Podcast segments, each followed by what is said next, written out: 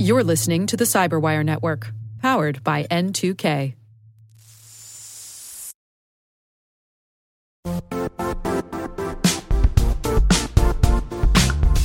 The I T world used to be simpler. You only had to secure and manage environments that you controlled. Then came new technologies and new ways to work. Now, employees, apps, and networks are everywhere. This means poor visibility, security gaps, and added risk. That's why Cloudflare created the first-ever connectivity cloud. Visit cloudflare dot com to protect your business everywhere you do business.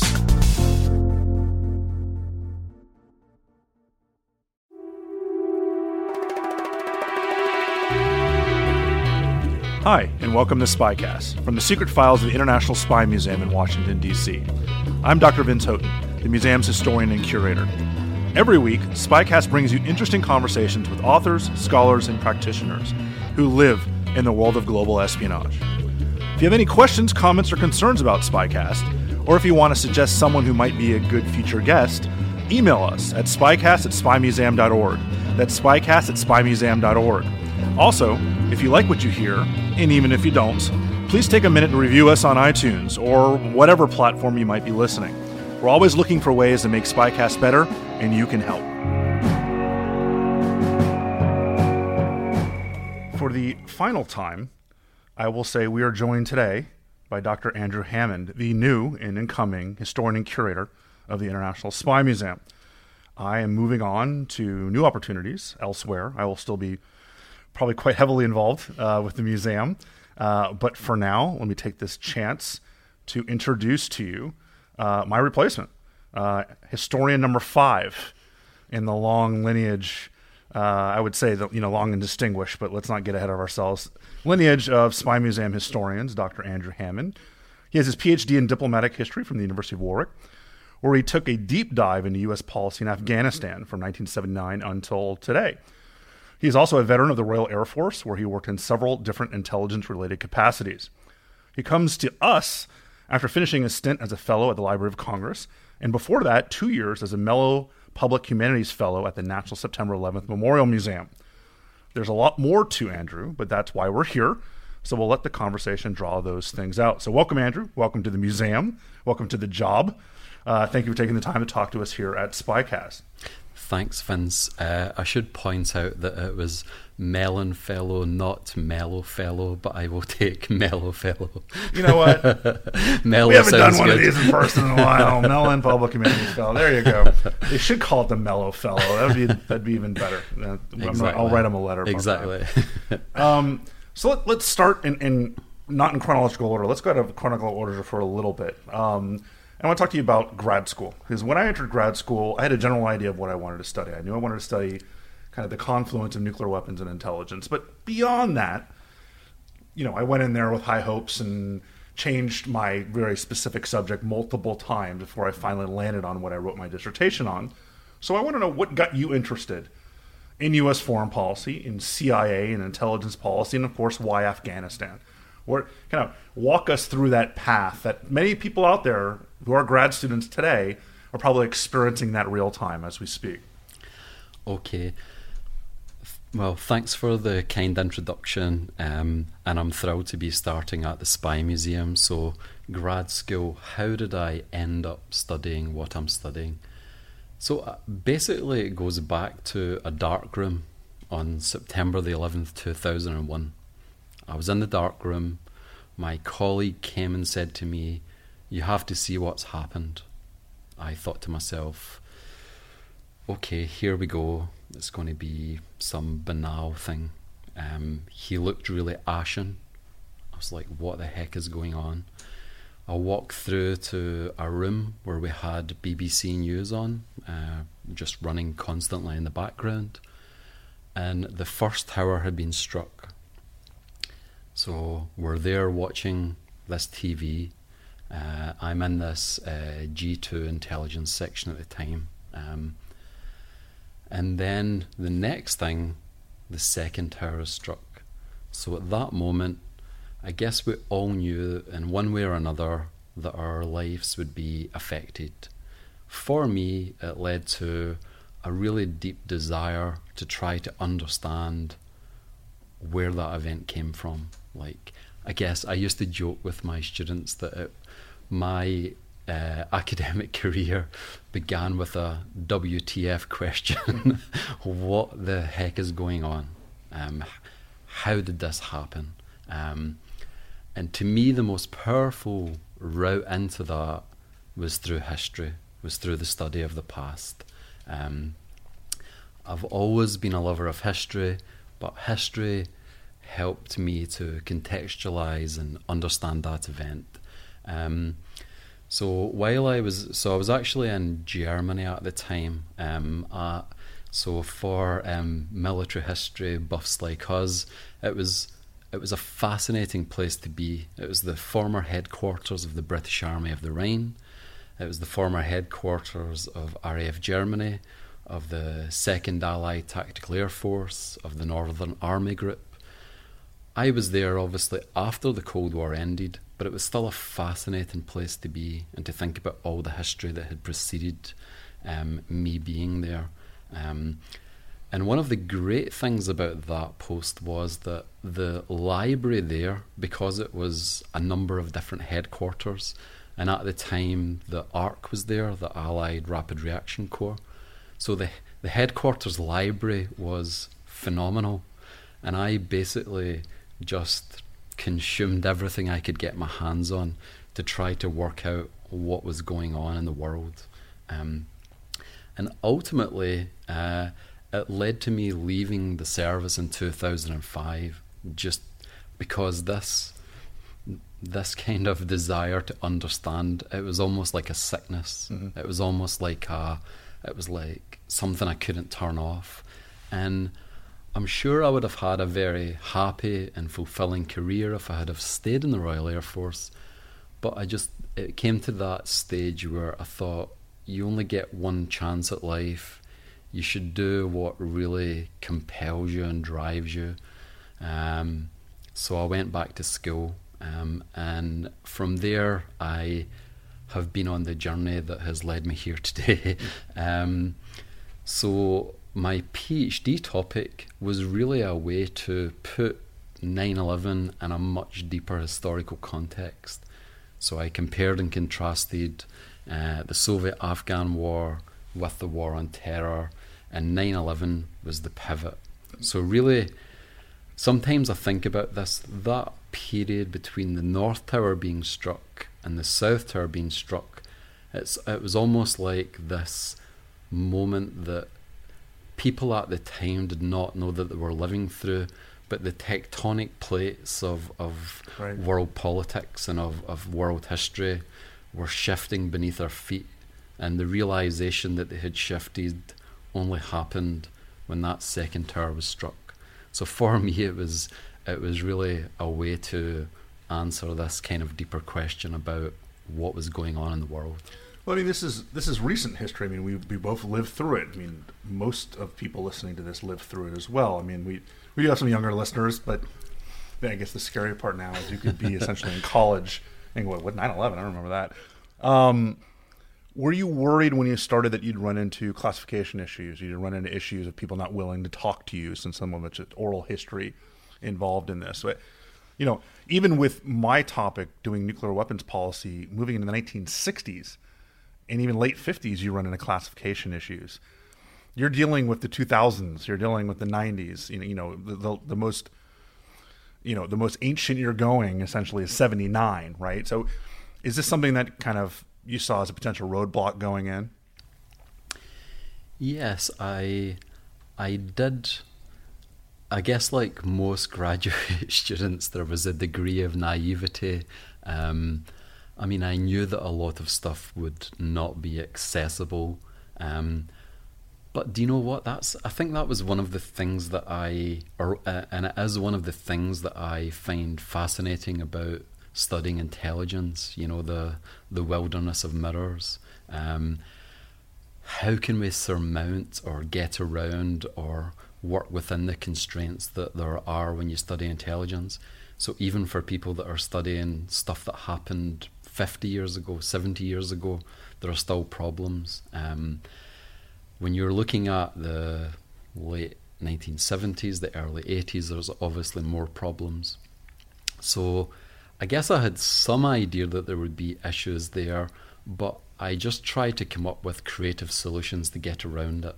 So formal research, the Carter administration, there was more stuff than there was for Reagan. With Reagan, there was more mm. stuff than there was for H W Bush, and so on down to the present day. So I just had to think, how can I get around this?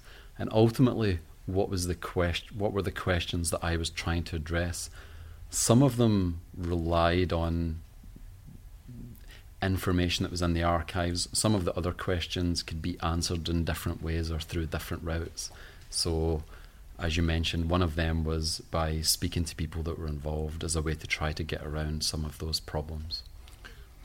This is a bit of a meta question, but whatever, we'll deal with it. Was there a worry, or is there still a worry, that it's not quote-unquote history yet? That really we haven't had enough time to digest it, particularly the people that you're talking to, right? You want, how did you feel on this day? Well, maybe we know that, but have we had the chance to kind of really think about it? I mean, the the the poly, you know, the poli-sci people are like, yes, if it was last week, we've got plenty of time to think about it. Historians, we want to ruminate a little longer. We want to kind of see if the Afghan war ended in two thousand five, it'd be a whole other issue. But the fact that we're still there and it's still not a solution, there's, we still don't know what's going to happen.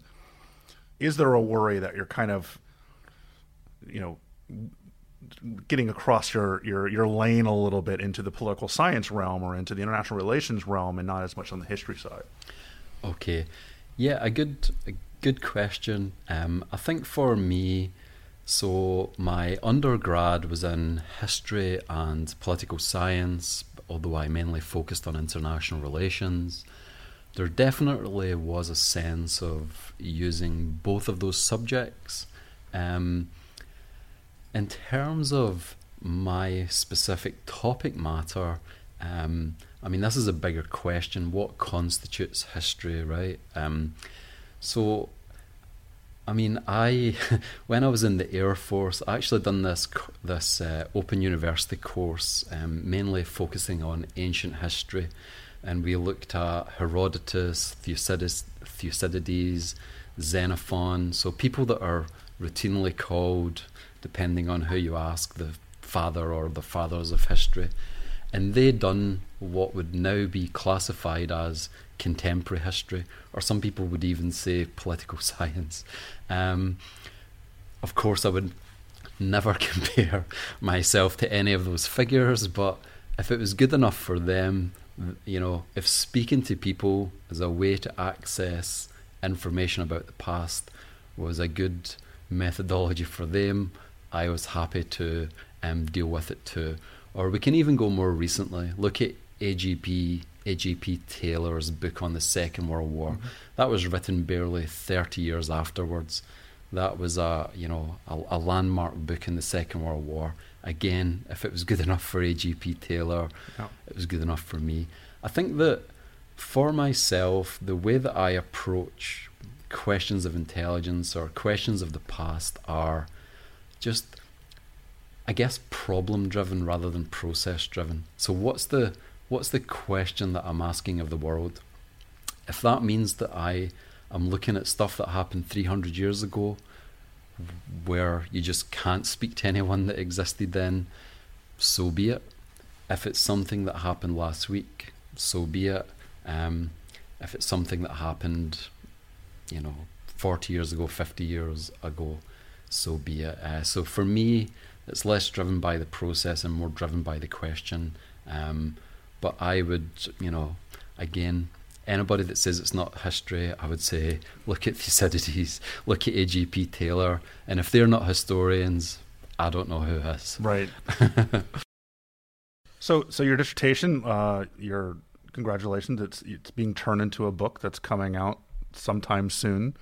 Uh Can you give a little information on that? Like how how much did you have to tweak it to turn it into? Now it's a university press, so it probably wasn't tweaked all that much.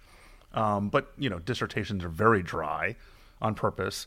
How much did you have to make it accessible to the public, at least the academic public? Uh huh.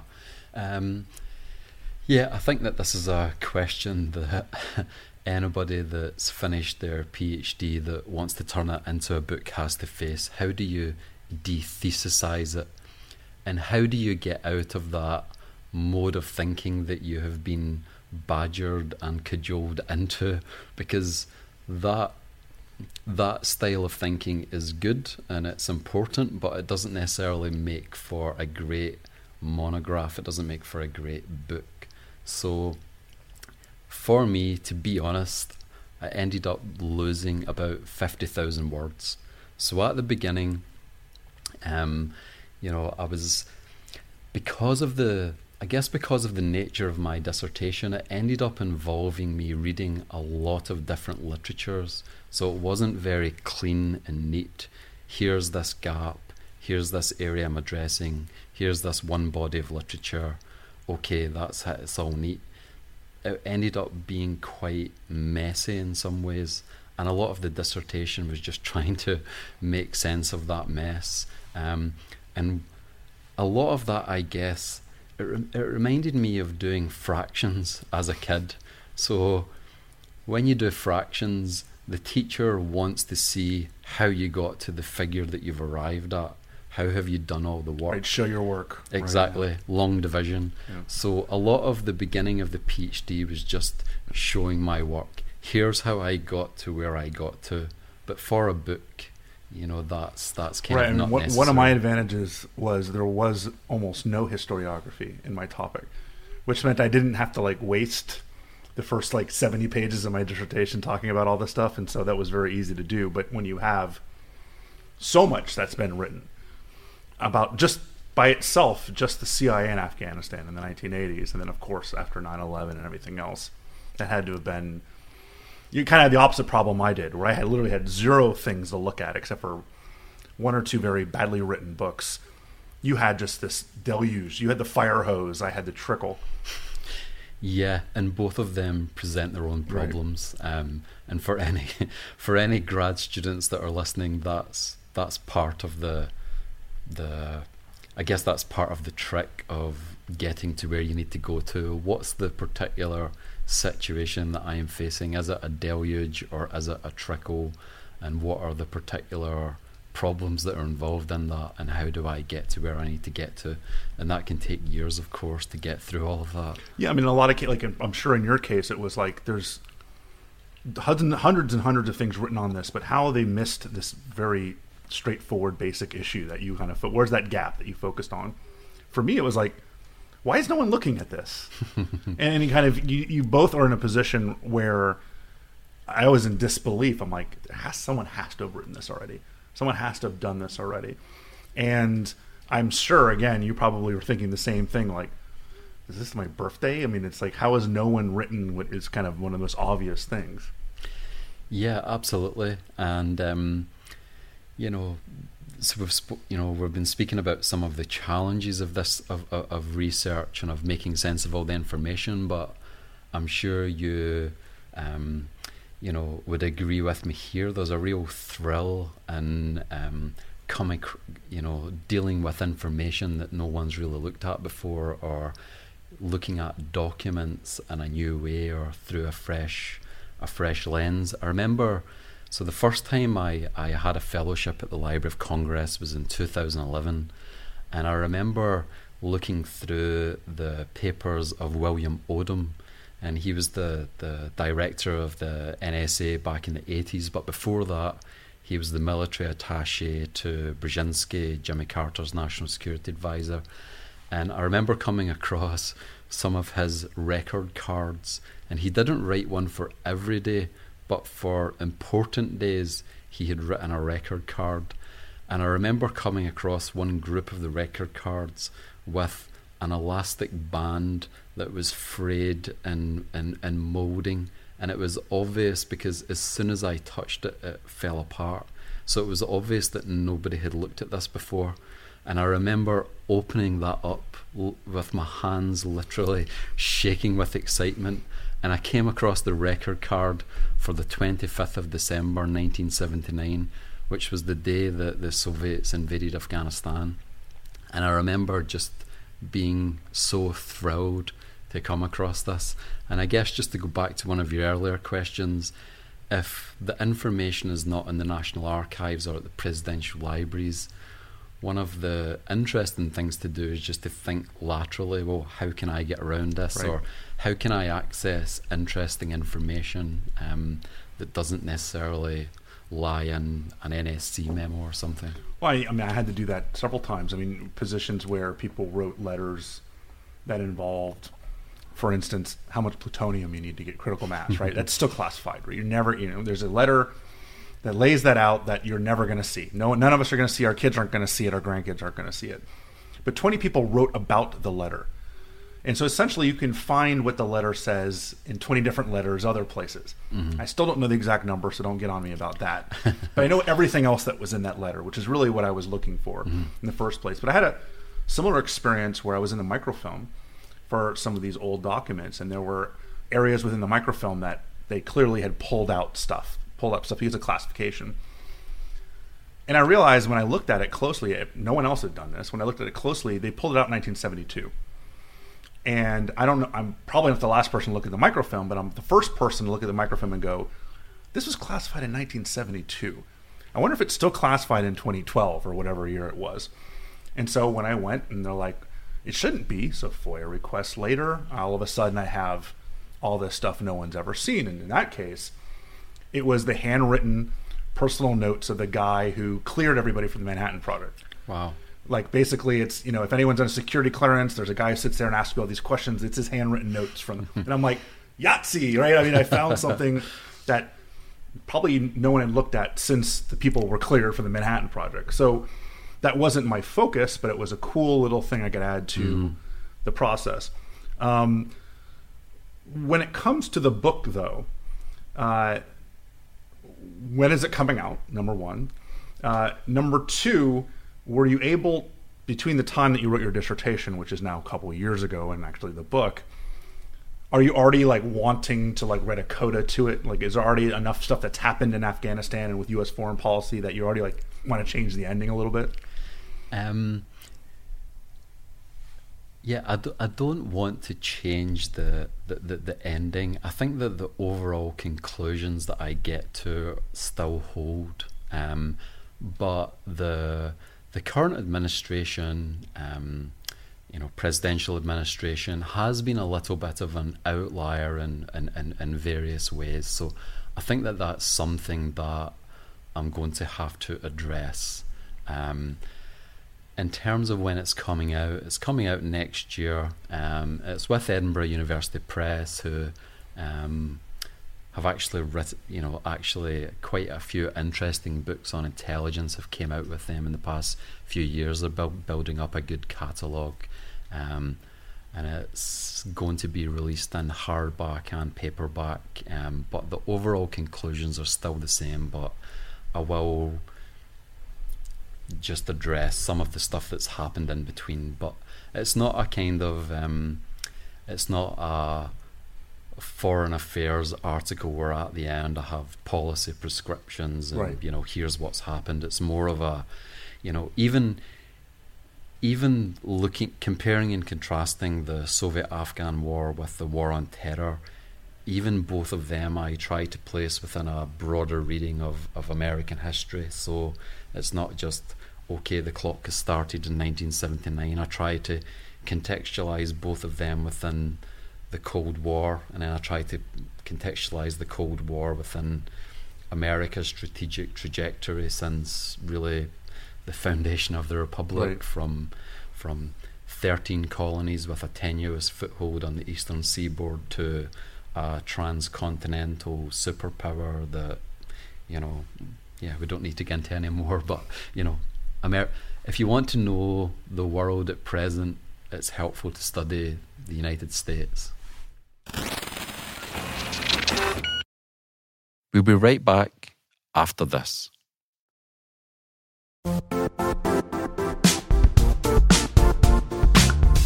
And now, a word from our sponsor, Zscaler, the leader in cloud security. Cyber attackers are using A I in creative ways to compromise users and breach organizations. In a security landscape where you must fight A I with A I, The best A I protection comes from having the best data. Zscaler has extended its zero-trust architecture with powerful A I engines that are trained and tuned by five hundred trillion daily signals. Learn more about Zscaler Zero Trust plus A I to prevent ransomware and A I attacks. Experience your world secured. Visit zscaler.com slash zerotrustai.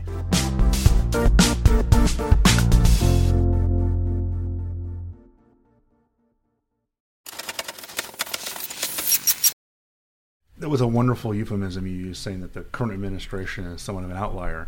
I know you're talking specifically about Afghan policy, but yes. Um, let me ask you about your time in the Royal Air Force, because you were involved in several capacities doing intelligence work. Was this always the idea of joining the R A F and doing intel work, or was there an idea of joining the R A F and doing other things? I, th- I think that there was an idea of joining the R A F more generally. Um, I used to work next to someone who was in the Royal Air Force, and they spoke to me about it, and I was always interested in it. I was always interested in the military. Um, my mother's two uncles, uh, both of them died in the Second World War. One of them is buried in Yokohama in Japan. Um, he was captured at the fall of Hong Kong on Christmas Day nineteen forty-one. The other one is buried now in uh, Chittagong in Bangladesh.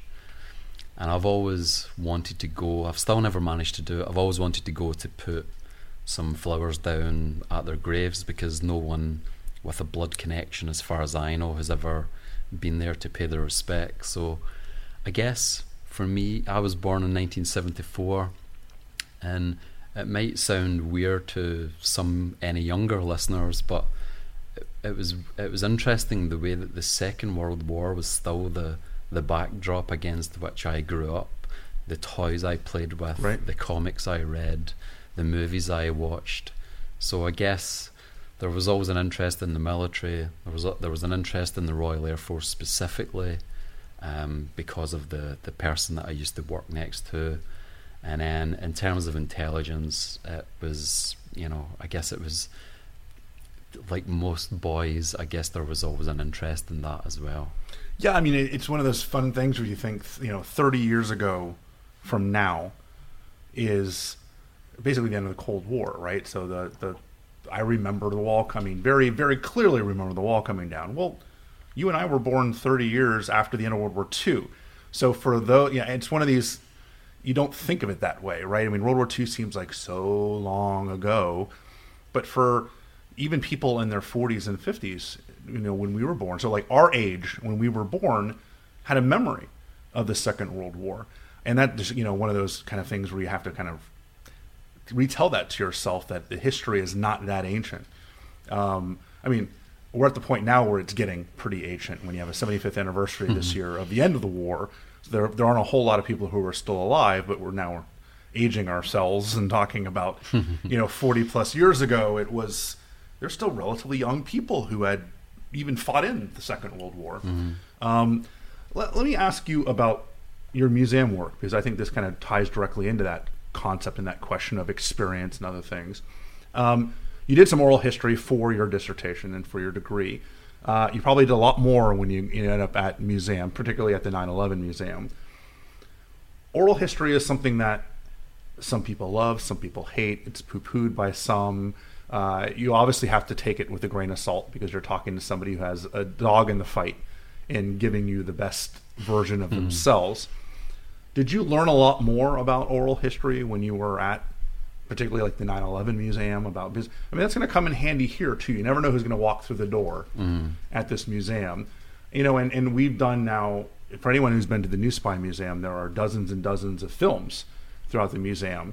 And part of what I spent time doing when we were opening was interviewing all these people that ended up in these films.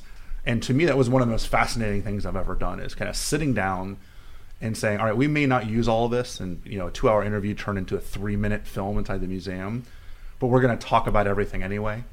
And just getting a chance to kind of be with the person, watching them reminisce, watching them in some cases talking about things they haven't talked about in a long time. Is that something that, you know, you really focused on a lot during the nine eleven museum time period? Yeah, so when I was at the nine eleven Museum, I guess the, the first thing to say was that it was uncanny that my academic career really began on nine eleven, as I mentioned earlier. And then as a, a Mellon fellow there, I had a desk that overlooked Ground Zero. So for someone with a, a an interest in history, it was very uncanny to be there looking at it every day. And the, the project that I was working on when I was there, alongside doing stuff with the museum, was trying to tell the story of nine eleven and the War on Terror by through the stories and voices of veterans of the military and intelligence communities. So if any any listeners have ever came across Studs Terkel's great book, uh, The Good War, An Oral History of World War Two, in some ways I was trying to do that for nine eleven and the War on Terror. So the story of these events is told uh, by presidents, by uh, journalists, by um, many different types of people. So I guess it was just a pretty humble attempt to say, well, let's see how the people that, you know, were involved in these events, how how did they make sense of them? How did they uh, live through these events? So that's what I was working on when I was at the nine eleven Museum, um, mainly interviewing veterans of those wars and trying to understand how how they made sense of them and, and, and, and get a sense of their own stories. Um, I think with oral history, you're right, some people are a little bit sniffy about it. Again, I would use the example of um, people like Thucydides and Herodotus. Um, But in some ways, it depends what types of questions you're asking, right? And it depends what type of a historian you are. So let's let's say, for example, you're a political historian. Um, maybe you're going to pay more attention to the government archives. Um, if you're a cultural historian, maybe you have to look at different places for your information. If you're an oral historian, think of how liberating that is in some ways. Here are all these people who never left, but who never left any trace behind, who are not in the archives, who maybe were illiterate and never wrote letters, who um, were marginalised by society. So oral history grew out of that. Let's speak to people who historians traditionally ignored. But I think that it's also great just for getting information that doesn't exist in any archive, even if they are a Secretary of State. Maybe there's stuff that they haven't left behind in the archives, and the only way to get to that information is to speak to them. So to me, oral history is interesting on a factual level. You can you can find out stuff that doesn't exist anywhere else, but also on a subjective level about people's identity. How did they make sense of these events? How did they understand the world around them? What was their um, operating software, if you want to put it like that? Like, what was the cultural filter through which they were making sense of the the, the information that they were dealing with on a daily basis? Um, It's good that you're for oral history, because essentially that's what this is. is yeah, you know, true, a, yeah. a recorded oral history. So if you're like, oh, oral history sucks, I'm like, oh, man, we hired the wrong guy. Um, one of the things I learned as I was here at the museum that I didn't learn is the wrong word. One thing that I began to appreciate a lot more being here at the museum was the power of objects. Um, you know, I'd, I'd been to museums, particularly like Air and Space here in D C, and just, just ate it up because I was an Air and Space nerd growing up, and just seeing, you know, Chuck Yeager's Bell X one or Apollo eleven or other things like that. And just never really kind of took that next step understanding why those things mattered so much to me. You're now in a museum where there's a lot of objects that have some in- interesting backgrounds. But the nine eleven museum, you had some extraordinary, they have extraordinary objects there. Was that something that you kind of understood going in, or was there a better appreciation as you were there to seeing how objects can tell a story without even a label, without anyone talking about them, just by being there themselves? Absolutely. Um, so I had a sense of the power of objects before I went in there. So back was it when I was an undergrad, I done an internship in Glasgow museums, so my home city. So I had a, a, a bit of an appreciation about the power of objects from that experience. But at the nine eleven museum, you know, we're dealing with a very emotive event, something where objects can literally move people to tears. So it was certainly impressed on me much more there how powerful objects were. And I think one of the things that it underlined was, um, un- unfortunately in the academy, we're quite often sent off into these um, uh, paths that we, we we are sort of pushed down. So historians, they deal with documents. You know, they don't speak to people anymore. They did originally, but they just deal with documents. Um, it's objects. Okay, that's for the archaeologists. Um, you know, you go and sit and speak to people, or that's for the anthropologists. What happens if you just reject that disciplining process and you just say, what questions do I want to ask of the world? And then where does the information to answer those questions lie? And I guess that's the way that I try to approach it. And one of the most powerful objects that I have ever came across was a sword that was forged from World Trade Center steel. So I was at this event, um, I was invited to this veterans event in the Villages in Florida. Um, and it was uh, an event for veterans who were struggling with mental health, with other issues. Um, and one of the most profound and humbling parts of that whole weekend was they brought out what they termed the Spartan sword. So this sword forged from World Trade Center steel.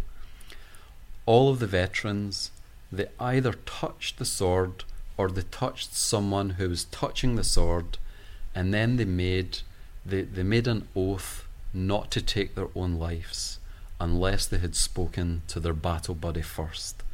And I've got it on video, and it's a very moving and profound encounter. But think about it, um, you know, at one level, a piece of steel is a piece of steel is a piece of steel, but it's the meaning that people give to the steel. And I'm sure you've got, you know, a thousand stories, having been here for, for, for a number of years, about the power of objects that you just can't get across in words or documents. Yeah, I mean, it's just, you sometimes just see people's jaws drop and just just staring, and like, the label's not that long. Like, what what do you, you you've probably read it thirty times by now, but no, it's just they're they're kind of thinking about what they're looking at, kind of the history behind what they're seeing. Um, so. You talked about the, the academy, and you talked about kind of the military side of things, the intelligence side of things. Um, a lot of things can be done with a history PhD, despite what my mom thought.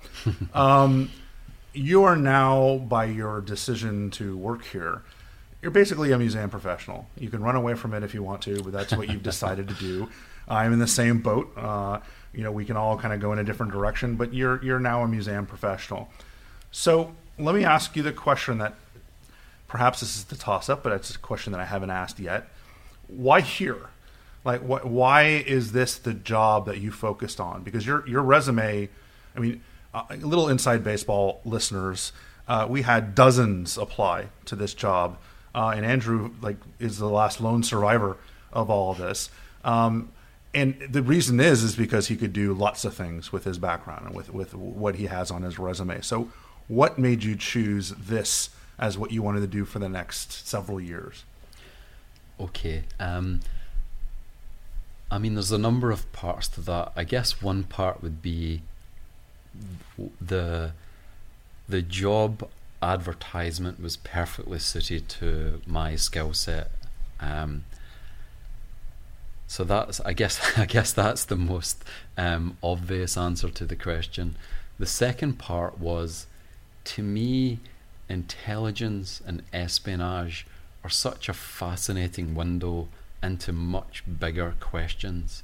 So, and and, and, and I'm interested in, so I'm interested in um, intelligence history, I'm interested in modern history, but I'm also interested in just the human story more generally. How did we get here to where we are? How did we split the atom and get to the stage where we could bring about our own destruction? Um, so if you look in that broader timeline, history, uh, intelligence is such an interesting part of that story. And Christopher Andrew's great book uh, a couple of years ago, The Secret World, he looks at that broad sweep.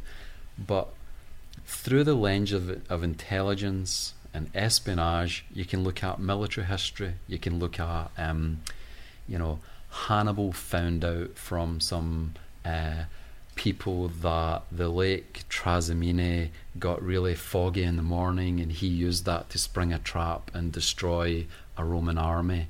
Um, so we can look at the whole sweep of history by looking at intelligence or espionage.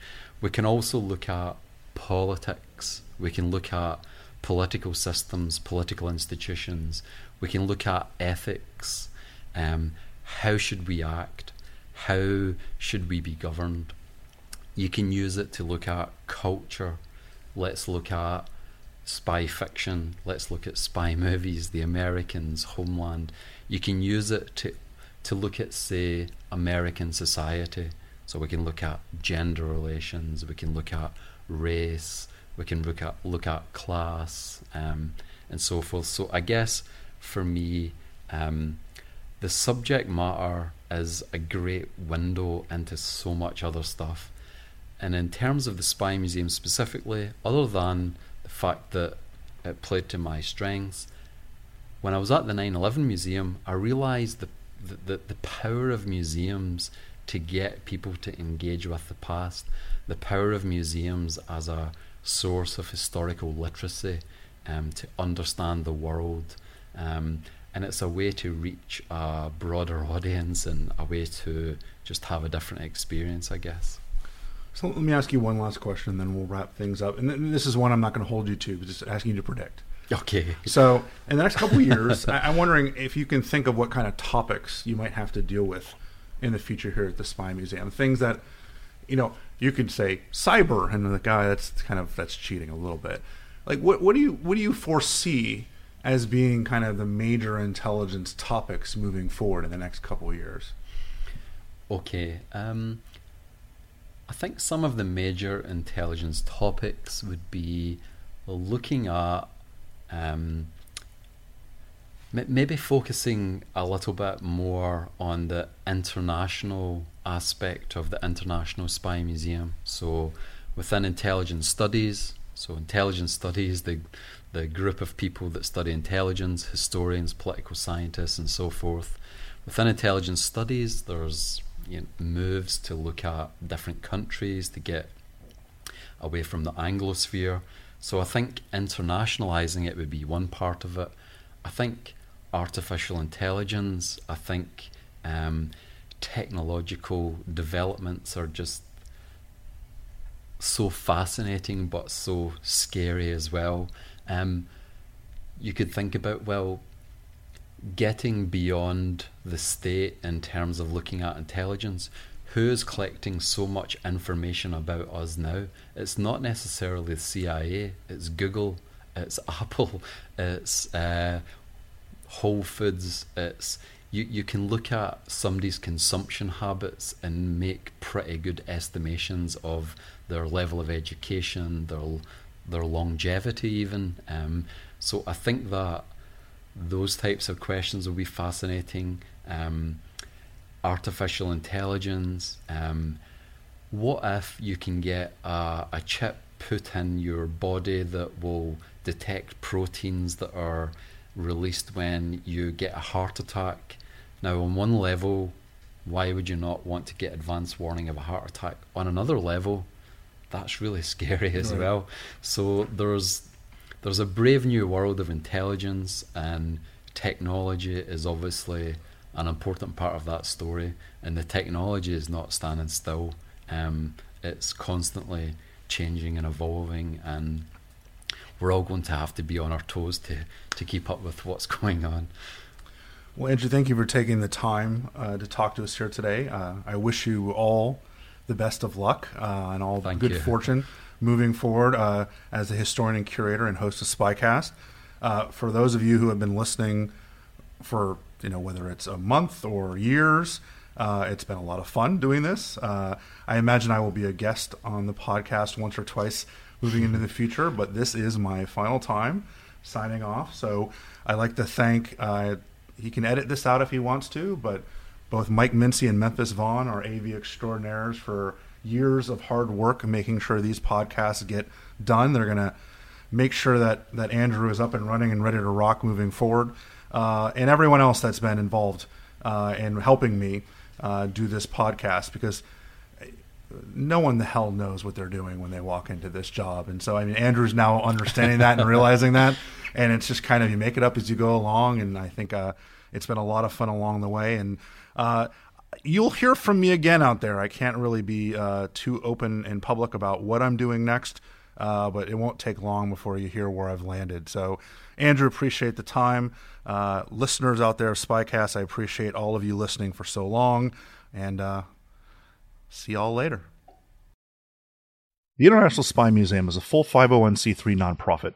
If you want to donate to the museum, or if you're local and want to volunteer at the museum, please visit our website at spy museum dot org for more information.